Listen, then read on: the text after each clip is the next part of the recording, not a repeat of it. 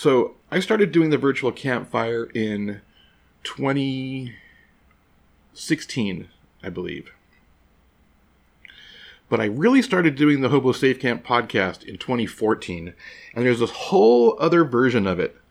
This was before Instagram. It was before really social. I, for me, social media was Facebook back at that time, uh, or when I first met. So this first guest here is Brian. When I first met Brian, um, we had met through, I believe, Facebook. We met a, lo- a few years before that, and in fact, he was the first person to buy my book. I have a, a, book called Drawing the Short Straw, and you can find it. It's available out there. Um, I think it's even on Amazon, but uh, lulu.com or anyway. Um, we were both writing. We were both blogging.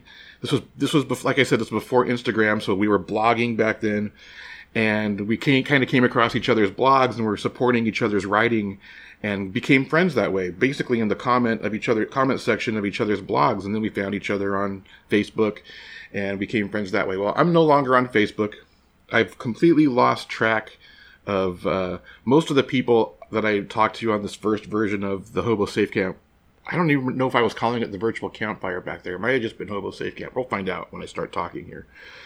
Um, but there's 24 episodes of this original thing and the way i was doing it was mostly i was putting ads on craigslist looking for people to just talk to me. People i'd never talked to before never knew didn't know anything about them and, and i was and they would call we would skype and we would just talk and i would put these things out and i usually it was the only time i ever talked to him i talked to him and then because like i said there wasn't really social media so we would just go our separate ways and i have these these conversations recorded and it's like why am i holding on to these? So i'm going to share them with you.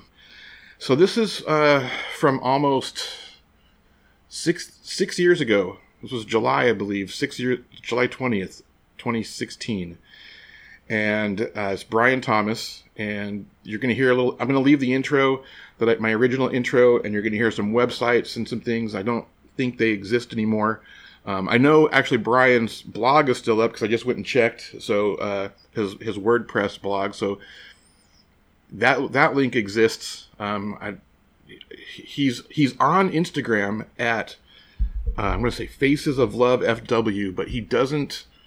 There's no posts. I've requested a follow months and months ago. He hasn't accepted. I don't think he checks in. I don't know where he's at. He's from Fort Wayne. If anyone knows Brian Thomas from Fort Wayne, please send him my way. anyway, uh, like I said, just thank you, thank you so much for supporting us, and um, let's let's check this out. This is the very first uh, podcast anything I ever did.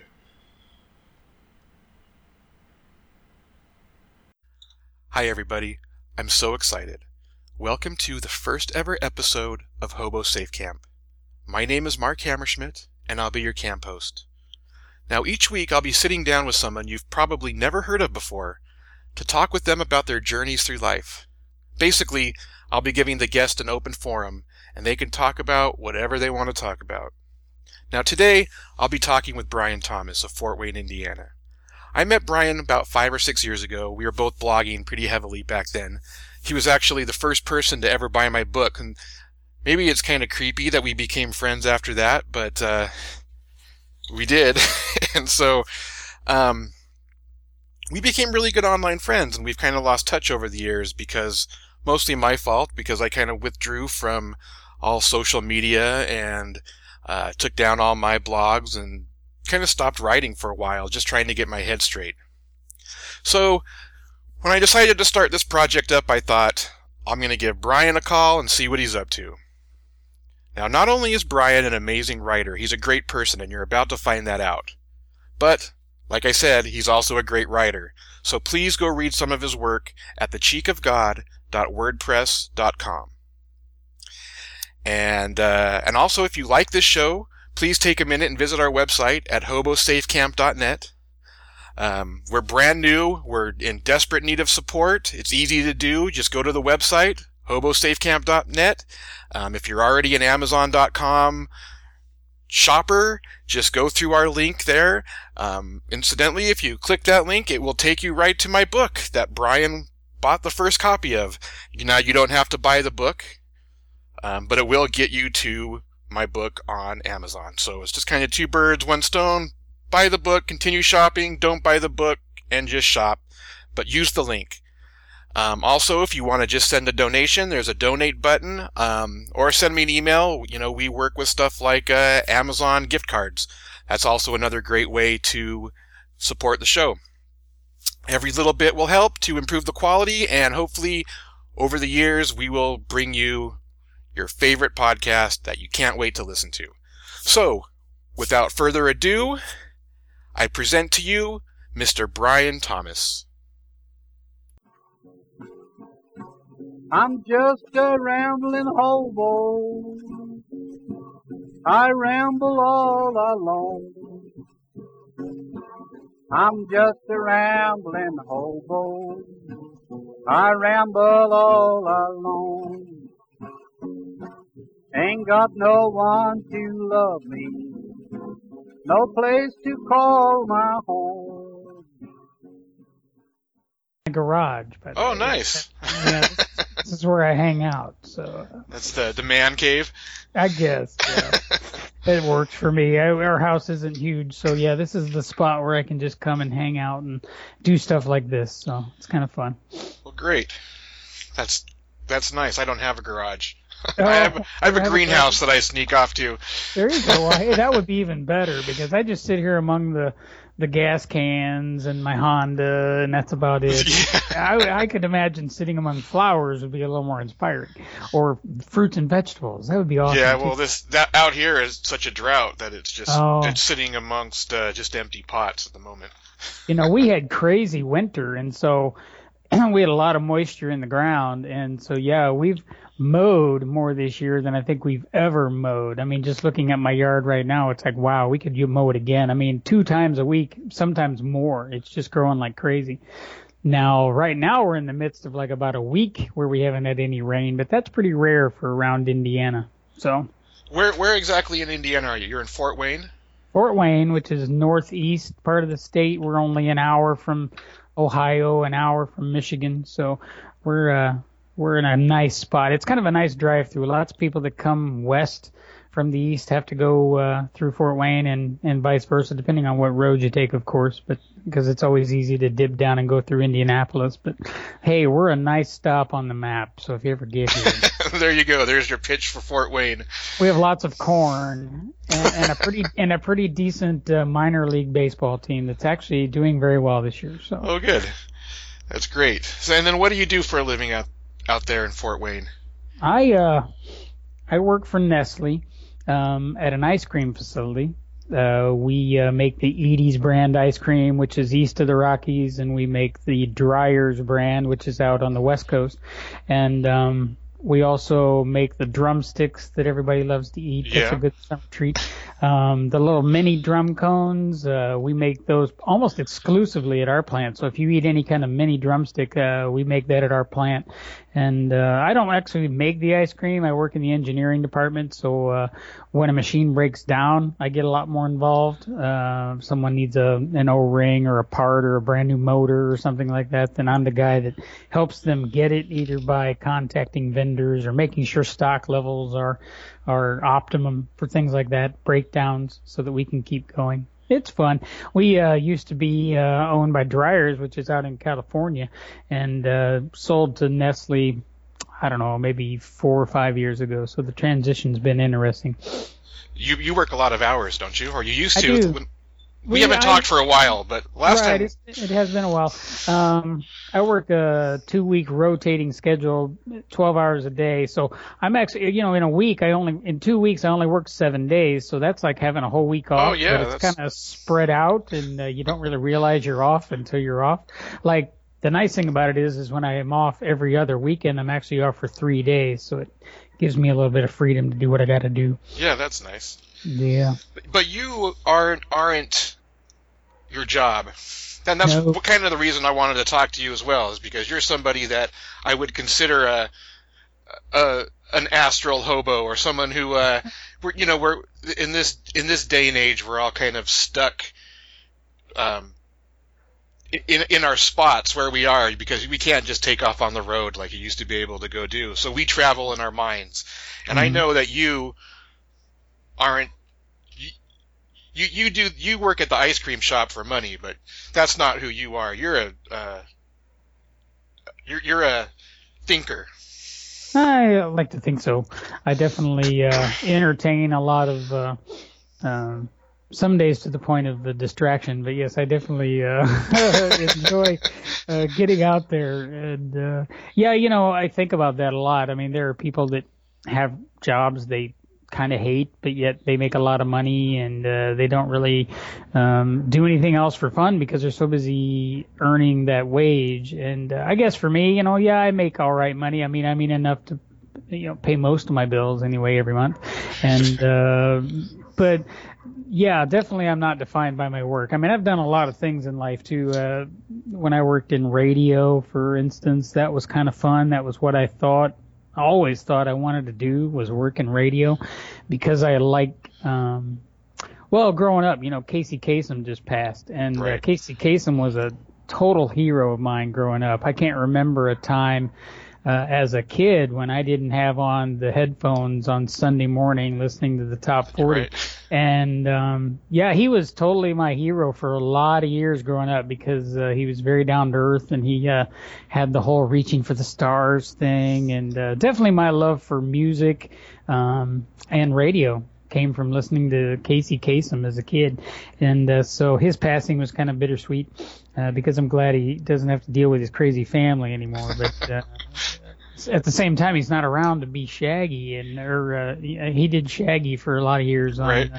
the Scooby Doo show. But who's gonna do that? I mean, I know they who got a guy to do to Shaggy? right. They got a guy to replace him, but he's not as good. Come on, be honest. um, so yeah, I mean, and when I was in radio, I definitely uh, lived and breathed the whole radio thing. You know, you'd go out and um, do events. Uh, you you'd talk to artists. You'd go to concerts. And uh, I'm not a I'm not an overly uh, outgoing person, I guess, but um, because I, I do like to think about things and when I have conversations with people, it's definitely more along these lines. You know, I like to sit and just talk about whatever comes to mind instead of being a, a schmoozer where you have to pretty much stick to a script and, uh, be someone you maybe aren't comfortable with, but that's just uh, who you have to be for your job. And I'm glad that I now have a job where I can kind of fade into obscurity and uh, just kind of make my wage, and and uh, it, it doesn't define uh, who I am. Now I have a lot of friends there, and I do a lot of discussing of things with certain people. But uh, yeah, I definitely enjoy the opportunity to uh, uh, broaden my horizons, and I think that's why I love reading so much. That's why I love music so much because I mean, for the week or two it takes you to read a book, you definitely get to get off in your own little world and Right. um, experience something, even if it's just in your mind that you've never experienced before. And um, so yeah, and and just having friends on Facebook like you, I I uh, can live in San Diego vicariously. Yeah, in fact, uh, we spent the afternoon at the beach. We we we wish you could have been there with us. I have, uh, for the record, I've never been to the beach, at least not to an ocean. I've, you know, we have Right. being Indiana, we have lakes, and I lived in Minnesota for a lot of years, and we have ten thousand lakes there. And uh, so, yeah, I've been to the fake beach, but I've never stood on the sand and watched nothing but water. I don't know that I've ever been there. Well, well, let me tell you. Here's what I what I uh, realized today that I know what I noticed. As you walk down there, the water is just peppered with people. Oh, Um, yeah. And and and we we come to the to the coast, and it doesn't matter what you look like. Your clothes are coming off, and you're going Right. in the water, Yep. and and that, and it's that's the only place that's acceptable. But cool. I I think we it's because we've come we came from the water. And so Mm-hmm. we get when we get to that ocean, there's just this feeling of getting back into it. You just can't wait to get your feet in it. Mm. That, it, that was uh, just my thought today. Is it really? Uh, is it really blue and, and awesome like it looks in pictures? It, it depends on where you are, but yeah, it's it's uh it's like that. Um, I have seen the Atlantic Ocean. Let me go back. I, I have seen the Atlantic Ocean uh, from a distance. We were driving uh, one time for a family reunion, um, and we went through Mystic, Connecticut, which I know brushes right up against the Atlantic. And uh, so I looked out my car window and kind of waved, and didn't have time to stop, unfortunately. And that was back during the. Uh, remember when they had the big blackout in the East Coast? Uh huh. Yes. I mean, huge blackout. Uh, we were on our way to a family reunion in Boston on that very day because we left really early and it was like, hey, the lights are out on the East Coast. And but don't worry, they'll be back on by the time you know evening rolls around. Well, they weren't, and uh, it's the only time I've ever been near New York. And uh, of course, all the lights are off, and everybody wants to go to the Statue of Liberty. That's what they want to do at night. Well, of course, you can't get there, even though they had lights on it uh, we could see it. We drove right down to Liberty Park, and they immediately, of course, turned us around and said, "No, we can't let anybody in because there's no light." Oh, there's no light. and so uh, we had to turn around and drive like an hour back into New Jersey just to find a place to stay that night. And uh, of course, the next day things were still kind of iffy. Uh, we at least got to go down, and this was after 9/11, so uh, the statue wasn't even open, uh, so you really Right. couldn't do anything anyway. Um, but we could stand there and look at it, and uh, then we got to go to the museum because the governor pretty much shut down the whole state for the whole day uh, because nothing was really working, and. Uh, so that was an experience. I've never been to New York, and the one day I go, they kill everything. Well, that w- that's kind of a cool day to be there. It was. It was very interesting because yeah, there just was nothing to do, and uh, lots of people. I mean, it was different because the atmosphere of the people was very different. The, the attitude. It's like, hey, we're in crisis mode, kind of, but who cares? The sun's out, and we're just gonna have fun. So yeah, like I said, the governor shut everything down and opened up a lot of the parks in the area, and unfortunately, we didn't get to go right into New York. But as you drove up, there were lots of little places you could stop and pull off and do your thing, and and uh, that was definitely an experience. But uh, yeah, that was the closest I've ever been to an ocean. Uh, was the Atlantic, and uh, it's definitely. I don't know if I, I've often thought about that. If I had a choice, which ocean would I rather be at? And uh, I read a book recently that took place in the Pacific Ocean, and of course, there's a lot of cool crap in the Pacific Ocean. And um I thought, well, that would be kind of interesting. But at the same time, I, I guess I think of the Atlantic being more of the cold ocean, which Right. probably isn't the case, but uh, maybe it is. I don't know. Isn't that where the Titanic sunk? Wasn't that in the Atlantic? I, I think so. Yeah. Lots of icebergs and stuff like Yeah, yeah. I always So think of it as cold. Uh, I would think so. Yeah, you just think east, it's got to be cold. Um, but I don't know. Maybe someday I'll get to uh, actually dip my foot in an ocean, and that would be uh, an interesting time. Yeah, it's uh, it is. It's cool. It's it, it's this. I I don't know what it is. It's just it's your feet in water, and you just Right. you kind of feel like you're home. I've been to the Gulf of Mexico, which I know doesn't count because in the Gulf there are places where you can walk out for like miles and never be above your chest. I mean, it's just the way the Gulf is Right. at, those places. We were down around uh, Port Aransas, which is an island um, uh, south of Corpus Christi, I do believe. Uh, I have relatives in the Texas Dallas area, and they took us down there one summer when I was a kid.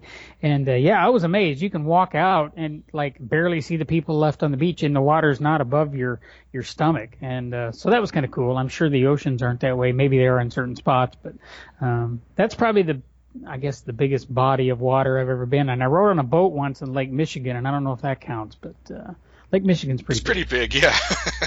Uh, and I'm not a fisherman, so I've often thought, well, I should just charter a boat, but then I'd have to fish, and I, I'm not. And then you'd have to. Uh, Why don't you fish? You just don't.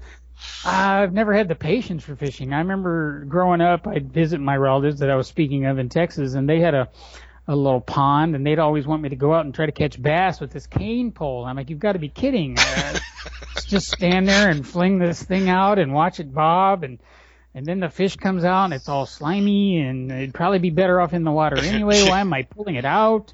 I don't know. I've just never been a fisherman, I- and I I love eating fish. I got no problem with uh, red lobster or uh, any of that stuff, but I don't know. I've never liked worms. Maybe that's what it comes Maybe down. that's it. It's the slime factor. to. Ah, yeah. So you uh you and I both used to blog quite often. Mhm. Uh, and bo- and uh, I I took a peek at your blog. It's been a while, and it, probably because you stopped writing, and it probably about the same time I stopped writing. Um, what do you think? What do you think the future of writing is? Just as it, it seemed like there was a, a big blog explosion, Right. and where where we we met through each other's blog, Mhm. and uh, and and you're such a great writer and so inspiring um, to read your stuff, but it almost seems like that audience for writers like you and I have has gone away.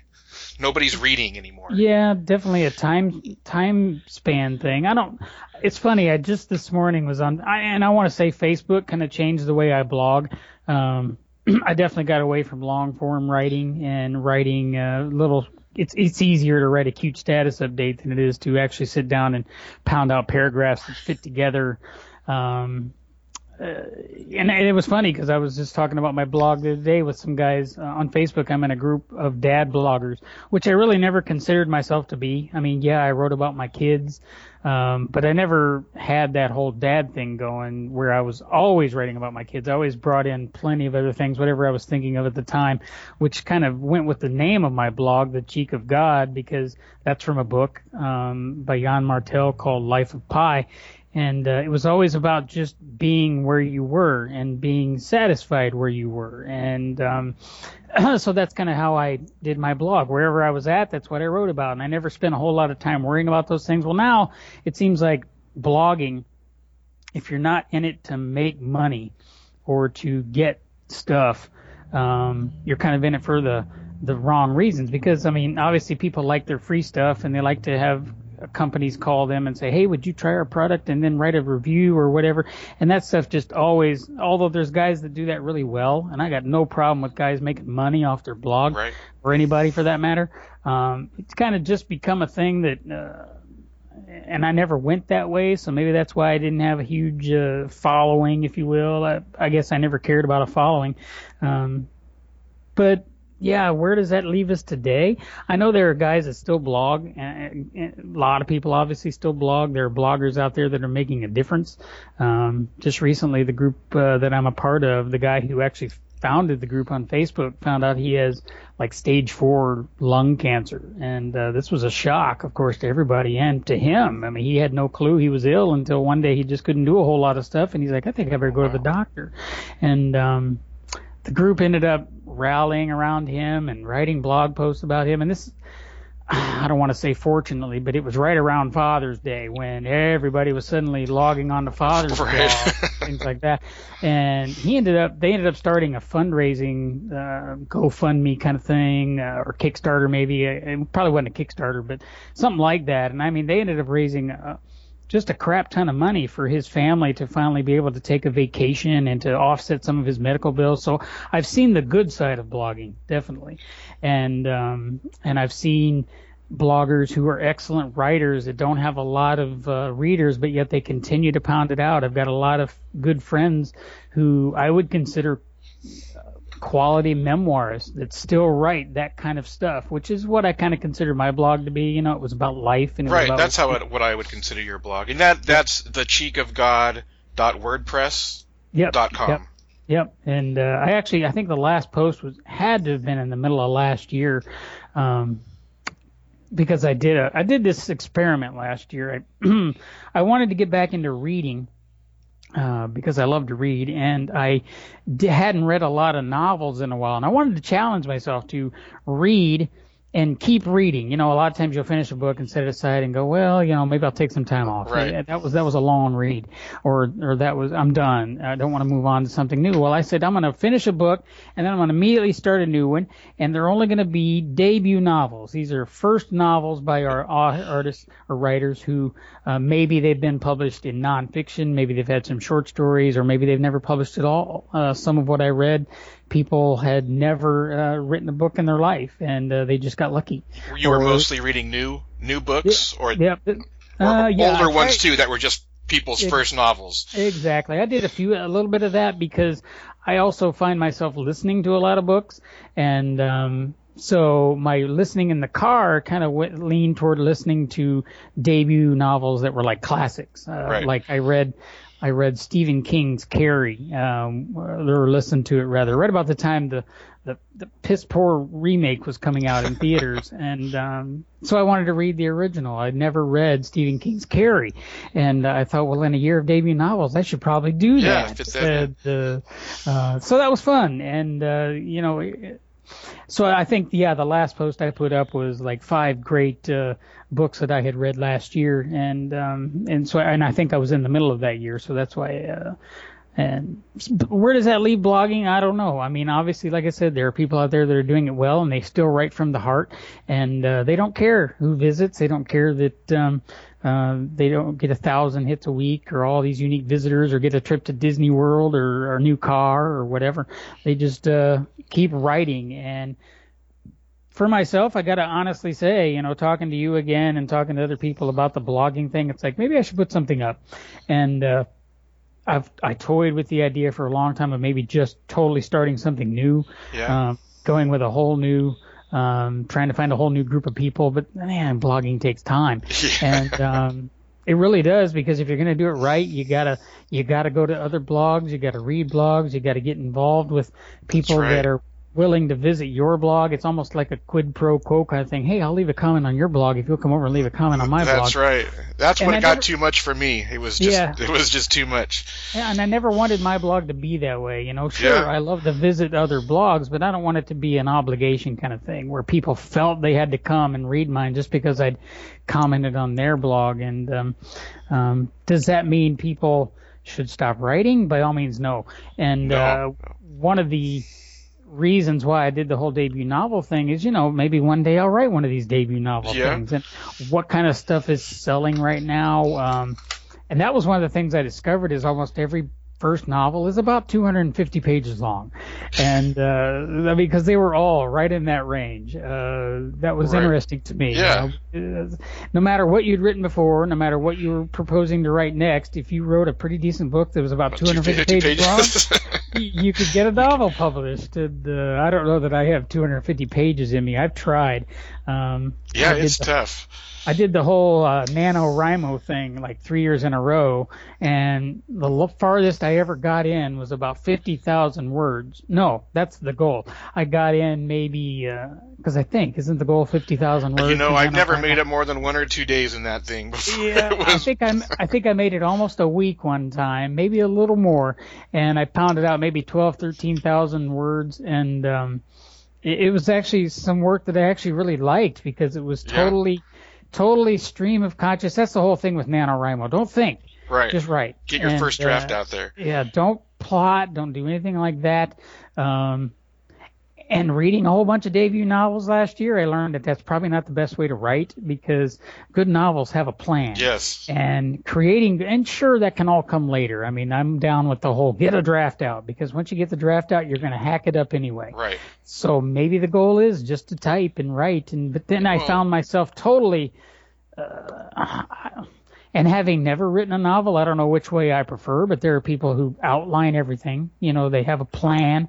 They know what scene they're going to be writing about the day they sit down to write. They know where they're going to go. And then there are other people who just fly by the seat of their pants. And I, I don't know. I don't know that I can do that. Um, I'm sure I can if I put my mind to it, and I've got a lot of ideas floating around in, the- in the old noodle. But uh, um, and That's what was because- that's what was cool about blogs is that you could Mhm. just write your little thing for the day, whatever was on your mind, right. and uh, but it just seems like the readership just declined, and so it was like, well, it kind of felt like it was writing to nobody. Mhm. Well, and when uh, Google Reader went down, that was what I always used to kind of keep track of all of my blogs I was Uh-huh. And I know there are other blog aggregates out there, but there were none. I'm a total I hate change kind of guy. And uh, when Google Reader went away, I was like, oh crap, now I got to do something new. Screw that. And, uh, so I that was hard for me because I did lose contact with a lot of very cool people.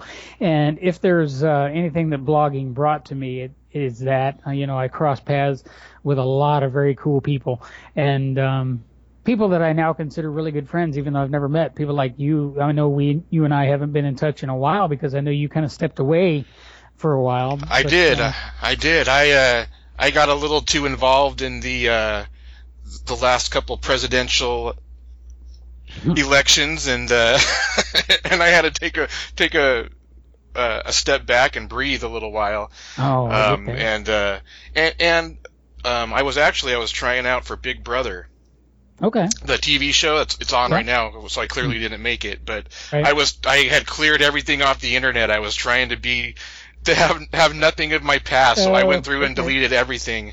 Um, What is that? What is that like? They trying out for a show. I mean, did you make it pretty far?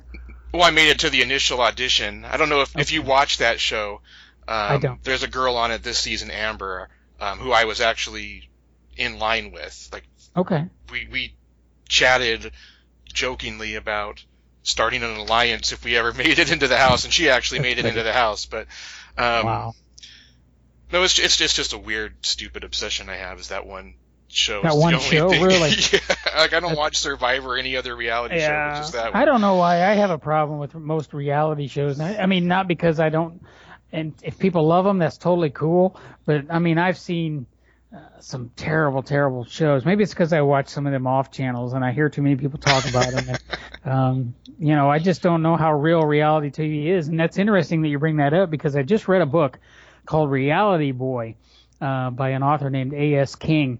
Uh, she writes mainly in the young adult uh, genre, and um, it's about a boy who was on a reality show when he was five years old. Uh, his whole family was. His mom had sent uh, the the networks a uh, request uh, for one of these nanny type shows uh, called Network Nanny. I don't have any clue if that's a real show or if she made it up or what, but um, it's about this uh, family who they come to their house because this kid's got behavior issues. Uh-huh. He's got anger issues, and what's his deal? And he and he craps all over the place. He he that was his whole deal. He crapped on the kitchen table and he crapped on in people's shoes and. And so it kind of became this thing where, okay, yeah, definitely that's TV fodder. We want to get that on the networks. And the story of the book actually takes place when he's 16 and kind of uh, how it affected him. You know, um, how from a very early age he was uh, put on this in this spotlight and made to feel like he just wasn't uh, socially uh, acceptable. And he spent his whole youth being called the crapper, and uh, because people knew he was on the show, and uh, it, it was a very interesting read and a very interesting study in you know how that kind of thing can really mess people up. I mean, do you ever get that feeling that people are getting messed up by reality? Oh yeah, well, and and, and the, the, not only the people on the show, but the people that watch the show, and Mhm. and and well, if you look at it as real, right. If if you look at it as just cheap television entertainment, then, then that's uh, one way to look at it. But when you look at it as real, actual reality, then it Mhm. kind of changes your own your own perception because you think that's what reality is, and, Right. and why are these people are living this life like this, Mhm. and I'm not. Right. And that was uh, one of the things she brought out in the book is because certain chapters would go back and flash back to like while they were filming the show, and there was a lot of cut. Not no, not that way. We don't want to do that, and we don't want to show when his sister pushed him down the stairs and how she was probably really part of the problem. We don't want to show that on TV. We just want to see this kid crapping all over the place. Right. And how can we, uh, you know, look at that? And, and it's funny because the nanny in the show wasn't even a real nanny. They had the real nanny off to the side, kind of being the nanny tutor. And to the, TV person- nanny. Right, and the person who was on the tube, who everybody looked at, of course, she was stunningly beautiful, and she had beautiful flowing red hair, and she was from uh, England, so she had a great accent, and uh, um, that was, uh, you know, that's what they did. They just come into your home and put up all these cameras, and and uh, pretty soon you find yourself acting in a way that necessarily isn't the way you would normally act because someone has put a camera, Camera. on. Right. Right. I think it, it, it it's called reality TV, but uh, it should just be called actors who aren't in the union. Well, yeah, you- it's you just hear the term- cheap acting. right, you heard the term reality TV star. It's like, wait a minute. So this person set out to be a star on television, Yeah. being themselves were led to believe, but are they really themselves? No. Who is And, uh, themselves? A guy like you on a show like that, I would I would be like, no way, because you know I've known you a while through the blog and all that, and I'm like, uh, I mean, did you would you think you would be pressured to totally be a different kind of person if you were in a situation like that? well, yeah. I don't know Big Brother, but uh, I mean, obviously you're supposed to be a little backbiting scumbag. because Right, right, yeah. win, well, right? it, and and and, um, and I was looking at it as not going into it as um, as a reality show, but as, as going into it as an actor, Hmm. and going into it as as a it, and taking on a role. would your intention have been to be someone who you weren't? my intention wa- was to actually right it was it was to be someone that i'm not yes i i had cre- i've i've created this character in my head Okay. that i think would do well in the show okay. and so it would would have been going in and playing that character would not have been Okay. going in and playing me So in that case, it's definitely not reality. right it's not reality Would you have had to have? I don't know. Do they make people change their names when they do stuff like that, or would you? No, I no. It's I mean, and that that show is kind of different. It's it's it's more of a, uh, you know, p- trying to live together, Okay. and and um, I would you know, suck at that. with well with my with my background, I've lived with a lot of people, and, and we've Okay. and we've meshed a couple different families together, and uh, Right, and I've right. and I've kind of been through the shit part of it uh-huh. of and, and now I know how to do it. If I could go back and do everything over again and, and Right. bring a bunch of blended people together, I, I would it would be a lot better. Huh. Interesting. But we I don't get those second chances Right. Exactly. And uh, you just in real life. where it goes. and yeah, I mean to to do that again with a whole bunch of strangers, that would definitely be, I guess, for a guy like you that uh, definitely is is good at that, obviously, because you've made a life uh, out of your blended family. I mean, do you can you pull that off in a in a in a you know ten episode arc or whatever, you know, with a bunch of strangers? Well, it's a three month arc. It's three months Oh, it's- and okay. it's three months. Wow. Um, a cut off from everything, and and and you know they the thing is is there's one. I'm 41. There's one old. I'm there's one old guy that's making the cut, and you know wow. they they picked a guy that looks like he's from Duck Dynasty. He's he's Uh, from sure, the south, yeah. and there's no way I was beating that guy for that one spot.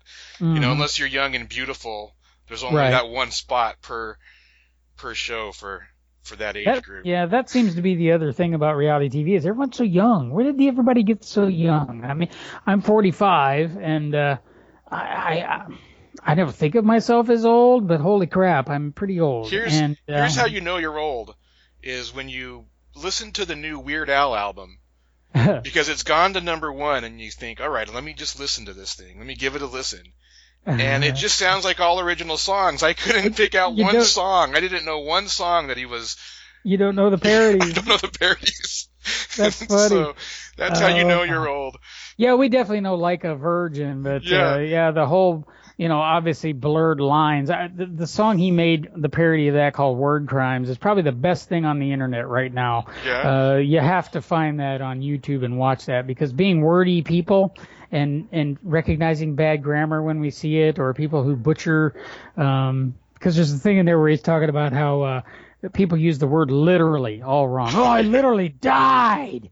It's like no, you didn't. and uh, my, daughter has a problem with that. So yeah, we had a hoot just watching that video. If you get a funny. chance, you should watch that one. But yeah, some of the other ones, like uh, he's got a song called "Tacky" that's all big right now, and I have no clue what that's based on. Um, and there's one other that's floating around that, yeah, I don't know. I got a brother-in-law who's a huge Weird Al, and from what I understand, he's supposed to be hanging it up after this album. I can't imagine giving that up because no one does parody anymore No. that I'm aware of, except on YouTube. I mean, you got guys who will, um, but none of them are going to be Weird Al. No. This guy's do, been doing this for 30 years, making fun of other songs and and uh, doing his thing. And some people call that cheap entertainment, but I don't. I think the guy's talented as hell, and uh, it's going to be sad to see him go. Yeah. It it really is. So yeah, reality TV. I don't know. I just don't know. Uh, that would have been cool to see you on television. that's for darn sure. Because I'd have been all like, "Hey, I'd never watched a show in my life, but I'm totally rooting for that guy." Yeah. Um, you know, and, and my mom, she's a big one into the Amazing Race. She Yeah. watches that, and so occasionally I'll catch an episode of that, and I'm like, I guess of all the shows, that would be the cool one to watch, just because they do take these people some pretty interesting Yeah, places. right.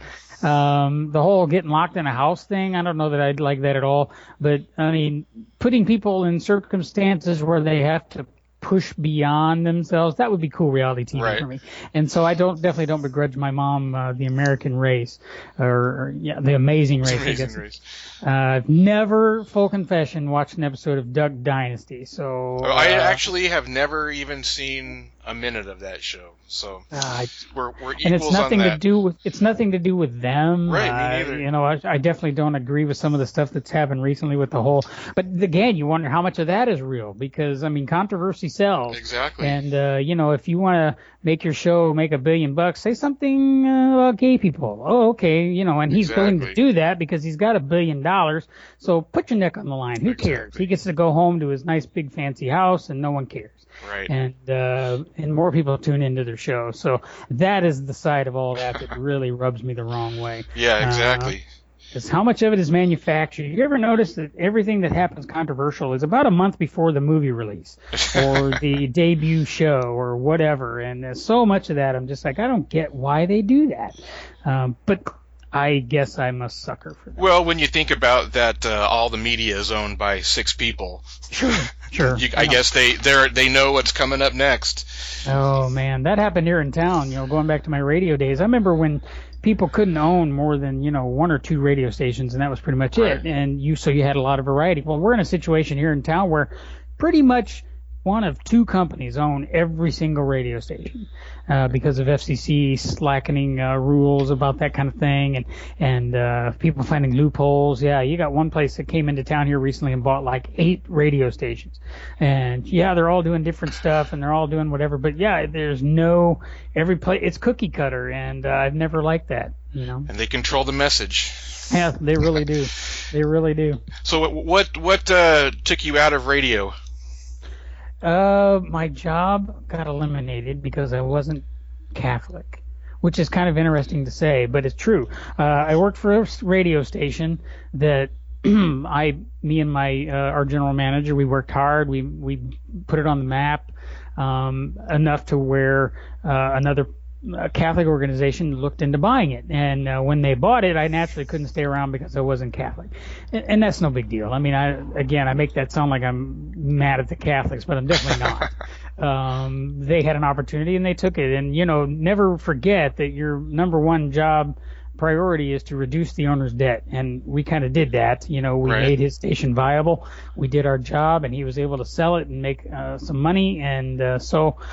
I moved on, and yeah, I tried to uh, apply for other jobs in radio just because I had a lot of experience in in in things that were kind of um, becoming the thing at the time, like automation. You know, the days of the DJ actually sitting at the thing and, and talking to people live is kind of gone away. Right. Um, and at the time, that was still kind of a thing, but yet it was transitioning to more automation. And I had worked with a lot of that. I mean, when I hired in to radio, I worked at a station that had, you know, six on, on-air personalities. And by the time we sold, we had maybe two. And, uh, we weren't even live most of the time. It was just pre-recorded Right. stuff. And, um, so I had some experience in how to do that, even though I didn't necessarily like it. Um, I knew how to do that, and um, no one was really hiring. I mean, at the time, I had four kids, and no one wants to pay for insurance for four kids and a wife. Right. Um, so you move on, and uh, I I don't have a college degree. I was I was pursuing one at the time. Um, so there wasn't that to, to bolster me up. Um, so I ended up going into manufacturing, which, you know, there are a lot of jobs in that. And then the whole crash hit and that kind of hurt. I got laid off. I worked for Carrier for a while and made circuit boards for air conditioners and, and, uh, that was fun. Again, it's one of those jobs where you meet cool people and you just do your job. right.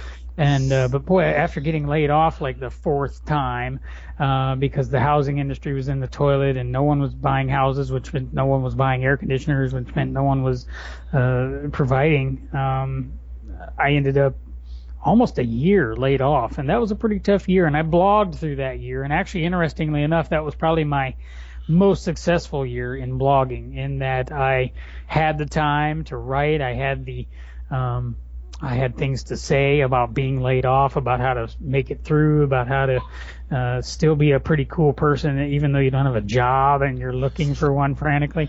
Um, and then I landed this gig, and uh, that took away my opportunities to for schooling unless I totally went online, which I really couldn't do with the what I was trying to pursue. Right. And um, working when you don't have the same day off every week, it makes it really hard to schedule your classes. Right. So there's a, you know, I think about it a lot. I think, do I want to go back and finish? Because I'm not that far away. You know, I, I, it would probably take me a year, a year and a half, going a couple classes a semester. I could probably nail this, but uh, I'm just what, not there yet. What would be the, the point for you to, for you doing that, going back to school and finishing? I would probably. I, you know, there are positions within our company that would be Monday through Friday in a set schedule. Um, that if I were to land something like that, it would open up the opportunity. Or um, if I could find through the college where I was going the opportunity to take a lot of what I needed online. Um, and right now, there's great incentive to do that because universities are losing students left and right, Right. and uh, it's definitely a crunch. And one of the things that our local campus of Indiana Purdue University did was if you were a student here and you got more than 50% of your credits through this institution and you now have found yourself in a situation where you can't finish your degree, we want to help.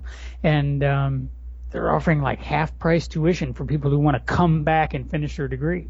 Oh, and wow. uh, I was like, hmm, that actually was the first time in three and a half years where I went, I might be able to go back and do this. And I didn't pursue it only because I, my kid is there right now. He's pursuing a degree there. My oldest boy, believe it or not, is going to be a junior in college, um, which is crazy to me.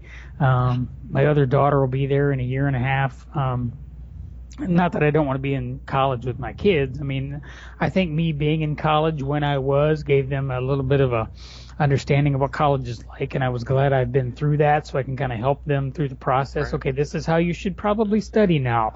It's not high school. You actually need to do the work, and um, you're okay. Um, my dog came out to visit me. and my daughter's like trying to corral him. Anyway, he's a good. Oh, hey, there he is. He made an appearance. Um, would so yeah, that's enticing. I'm thinking, hey, half price, and uh, um, but I don't know. You know, if I could find what I needed to where I could actually do it online, would I have the time? It's funny as I've gotten older. I definitely wonder if I still have the, the concentration to do classes right, right. because I notice myself forgetting stuff more and I try to keep my mind active. Obviously I read a lot. I try to but yeah, it's a different ball game when you're in your mid forties. I think it's okay to forget a little bit. yeah, Get I some of that, clear, clear out some of that out of your brain. I agree totally. I've got no problem. I was listening to something today and it was talking about how most of what we forget probably really isn't important anyway. Right. And uh, so, yeah, I agree with that. And uh, uh, filling it with new stuff, uh, I always felt I was a pretty good student. Unfortunately, I have a I'm kind of type A and I'm kind of a perfectionist. So if I didn't get A's, I was so mad at myself. Um, so maybe it would help me get over that. I don't know. I don't know. Um, going back though, it would be for an English degree. Um, for a while there, I was pursuing a philosophy degree as well, um, which was cool. I mean, I don't regret my years of, of going back to school. I regret the debt that I accumulated. You know, it was pretty easy to get student loans a few years ago, and Yeah. unfortunately, I have a few. And um, but he's okay, hon. You can leave him out here. He's okay. My dog's gonna stay and visit. Oh, that's great. Um, um, I I don't regret sitting in class with people who challenged me, who instructors who I got to know very well and still know some of them very well. Um, and I don't regret um, opening my mind at a time when I really needed to do that. And um, it opened me up to a lot of new ways of thinking and a lot of new ways of uh, um, just reasoning in my own mind. And uh, to have that has been very beneficial over these last few years when I've gone on and done other things and when I've needed that rigorous um, challenge in my head. Uh, I'm grateful that I've been through a situation where I was uh, made to do that. And uh, of course, my religious studies minor, that was fun. I I never really considered myself doing that, but I ended up as part of my philosophy degree taking some religion courses, uh, specifically one on Christianity. I ended up taking one on Eastern religions. Um, but the class that I loved the most was a uh, class that I took on hip hop and spirituality, which uh, you would think, what at a college Right. people teach that?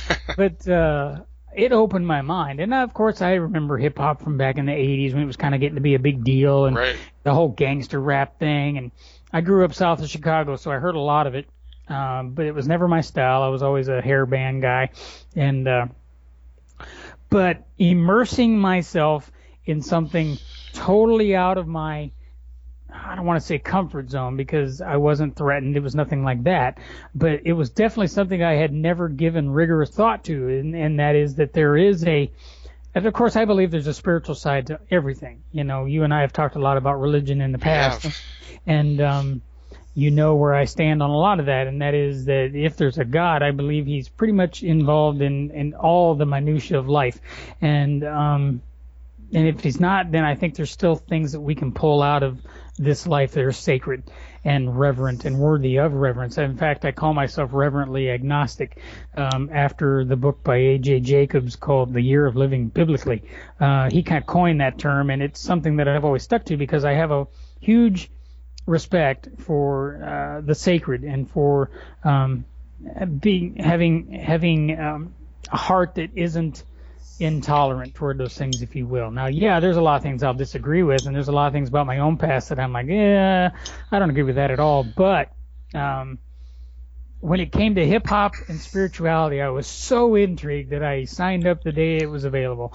And uh, I got to tell you, I learned a lot uh, about artists that I had no clue that they were into certain uh, branches of Islam that I've never heard of, or even um, parts of Christianity that I've never been. a part. I've never lived in an inner city setting where um, sometimes the only help people get are, are from artists who um, go in there with very large hearts and help out people.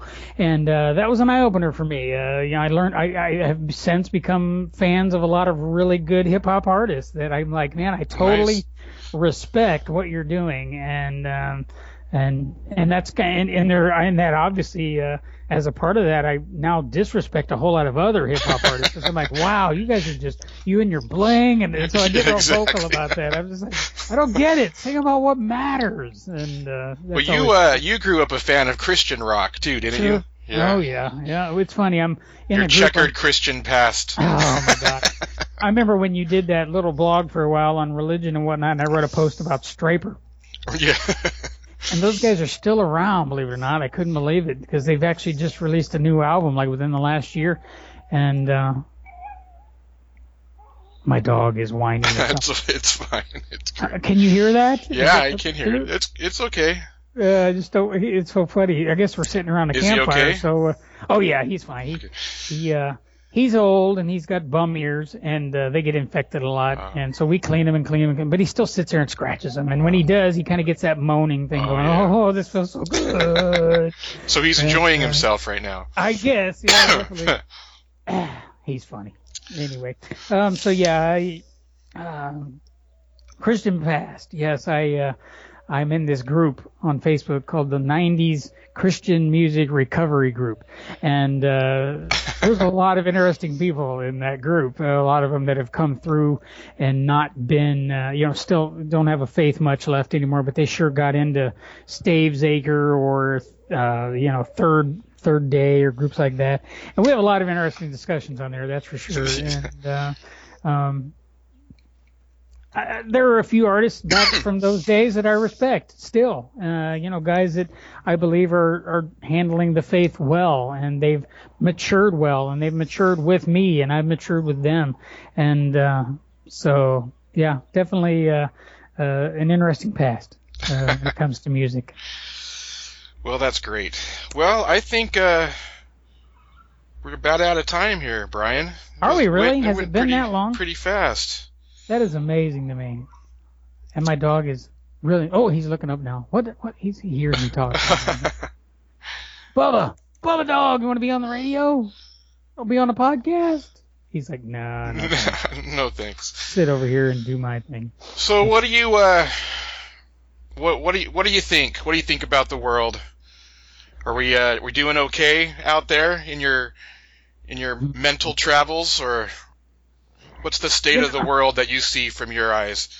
Boy, I tell you, the other day when simultaneously planes were being shot out of the sky and we were you know israel was invading and uh, it, it was an interesting news day and um i don't know you know I don't have I don't spend a lot of time reading the news. Um, I'm uh, you know I know you're very political and you've written a lot of very good political well, things. I, I, I was.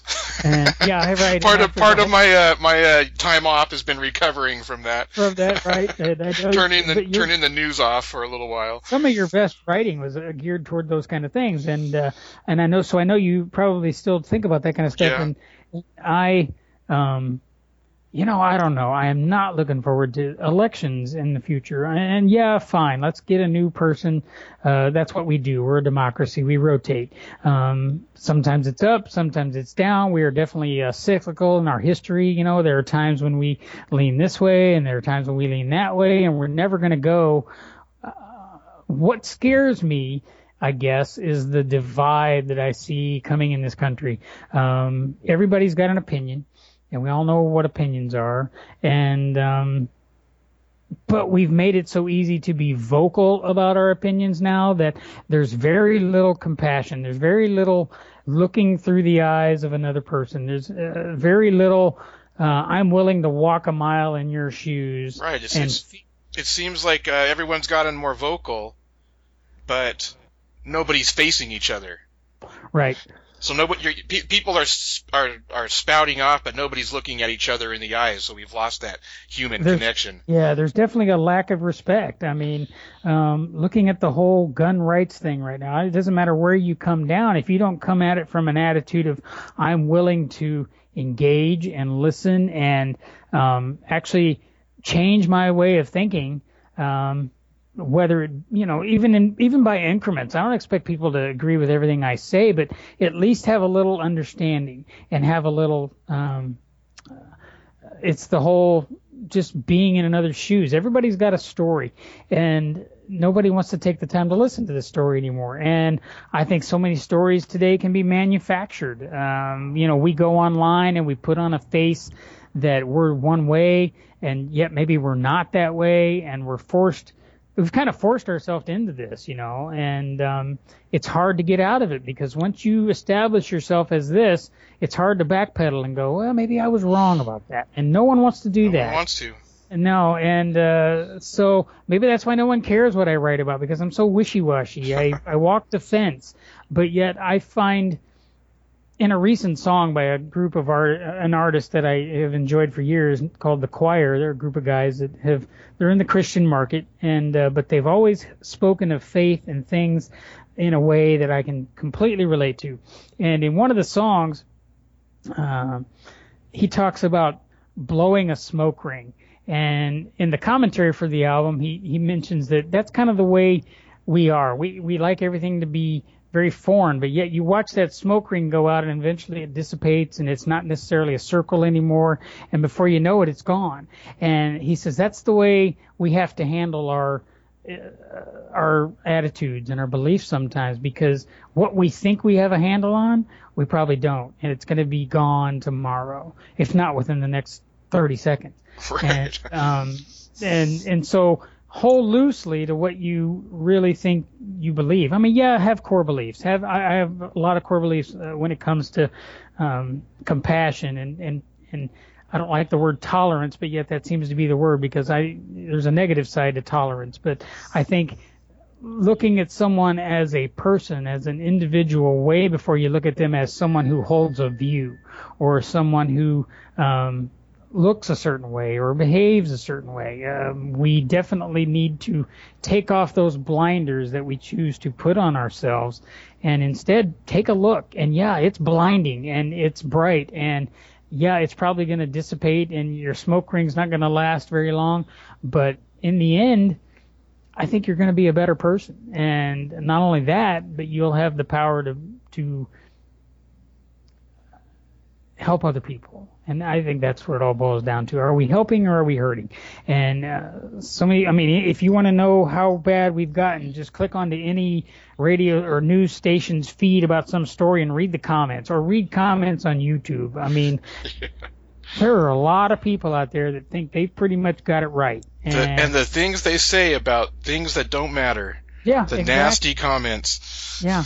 Are we hurting or are we helping? And I don't know if that's just because I'm older and or I think we can raise kids that are that way. Uh, just the other day I was out driving through a Walmart parking lot with my oldest, my youngest boy, who's now 15, and uh, there was a guy out there who you'll see oftentimes standing on street corners asking for money. He had a sign, he was a vet, you know, and so many people will look at that and go, "Wow, I'm not giving him anything," or they'll just look away or whatever. And I'm that way, you know. I Right. drove by the guy, but my son's like, "Hey, Dad, um, can we turn around so I can go back and get?" He had a couple bucks in his Uh-huh. pocket. He's, fi- he's fishing it out already, and I'm like, I could have said no. I could have said, you know, we're in the middle of traffic.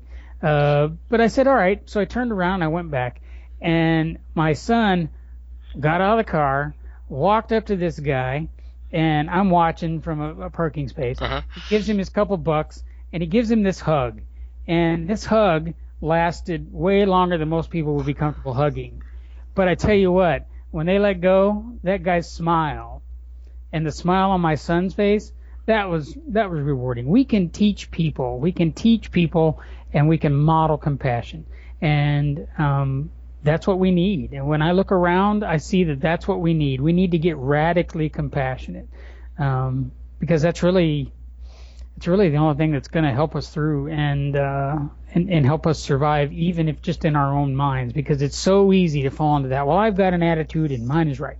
No, I think when we challenge ourselves to step out of that mode, um, yeah, life's going to be harder for people like that because we tend to want everything cut and dried. Um, but I'm learning to be comfortable in the dichotomies of life. And I guess I'm cool with that. well, I think that's a perfect place to stop. Beautifully said. Thanks. Um, we've been talking with uh, Brian Thomas. You can check out his blog. Uh, he hasn't updated it for a while, but go read all the old stuff. It's it's uh, some of the it's your writing is one of the few. You're one of the few people whose writing actually brings tears to my eyes. So Hmm.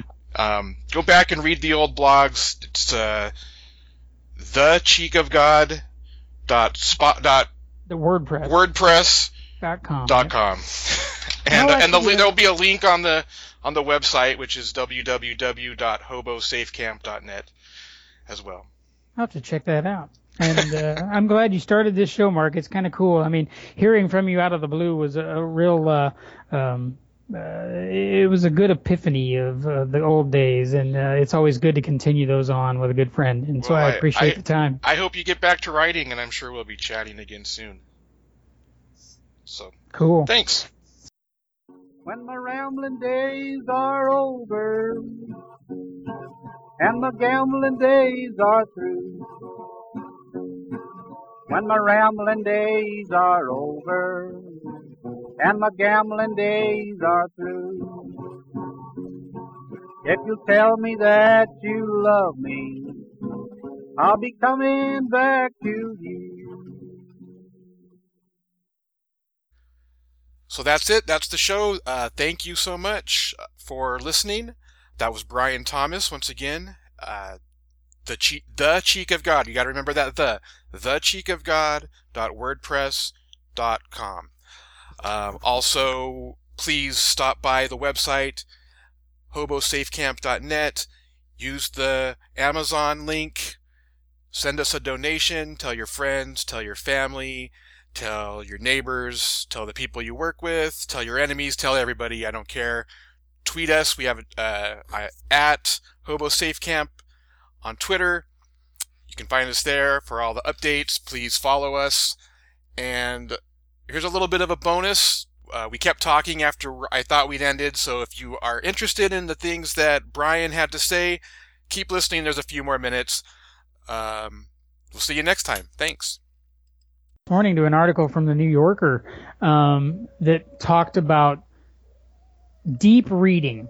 You're reading not just for comprehension, but for understanding concepts and um, how Common Core curriculum uh, definitely needs to be taught differently if we want kids to have that. Because now it's not about reading to maintain any kind of thought. It's just about regurgitating facts or things that you did. And, and the whole point of the article was basically uh, the dichotomy between reading a book and reading online and how there's definitely a difference in how we process information when we get it out of a book versus staring at a computer screen.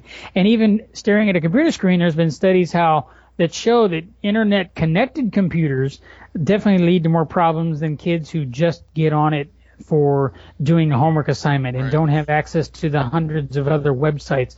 Or even the way we read an article, if you can click on a hyperlink, you suddenly create a text that's not the original text anymore. It's right. this huge text. And what do we do with it? And how do we uh, it was How do very we process it? You don't even go exactly. to the bathroom anymore without looking exactly. at without access to everything oh in our, hand.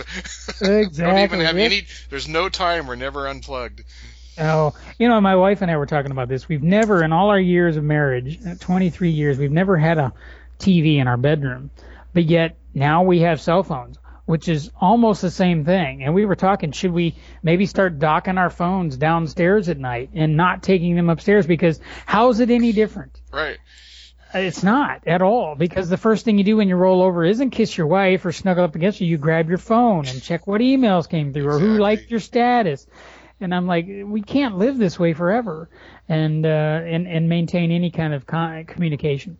So. pretty soon you'll just have a chip in your head and you won't need to exactly. grab your phone. You'll exactly. just know. we'll all be wearing Google glasses right. and uh, seeing everything through that. But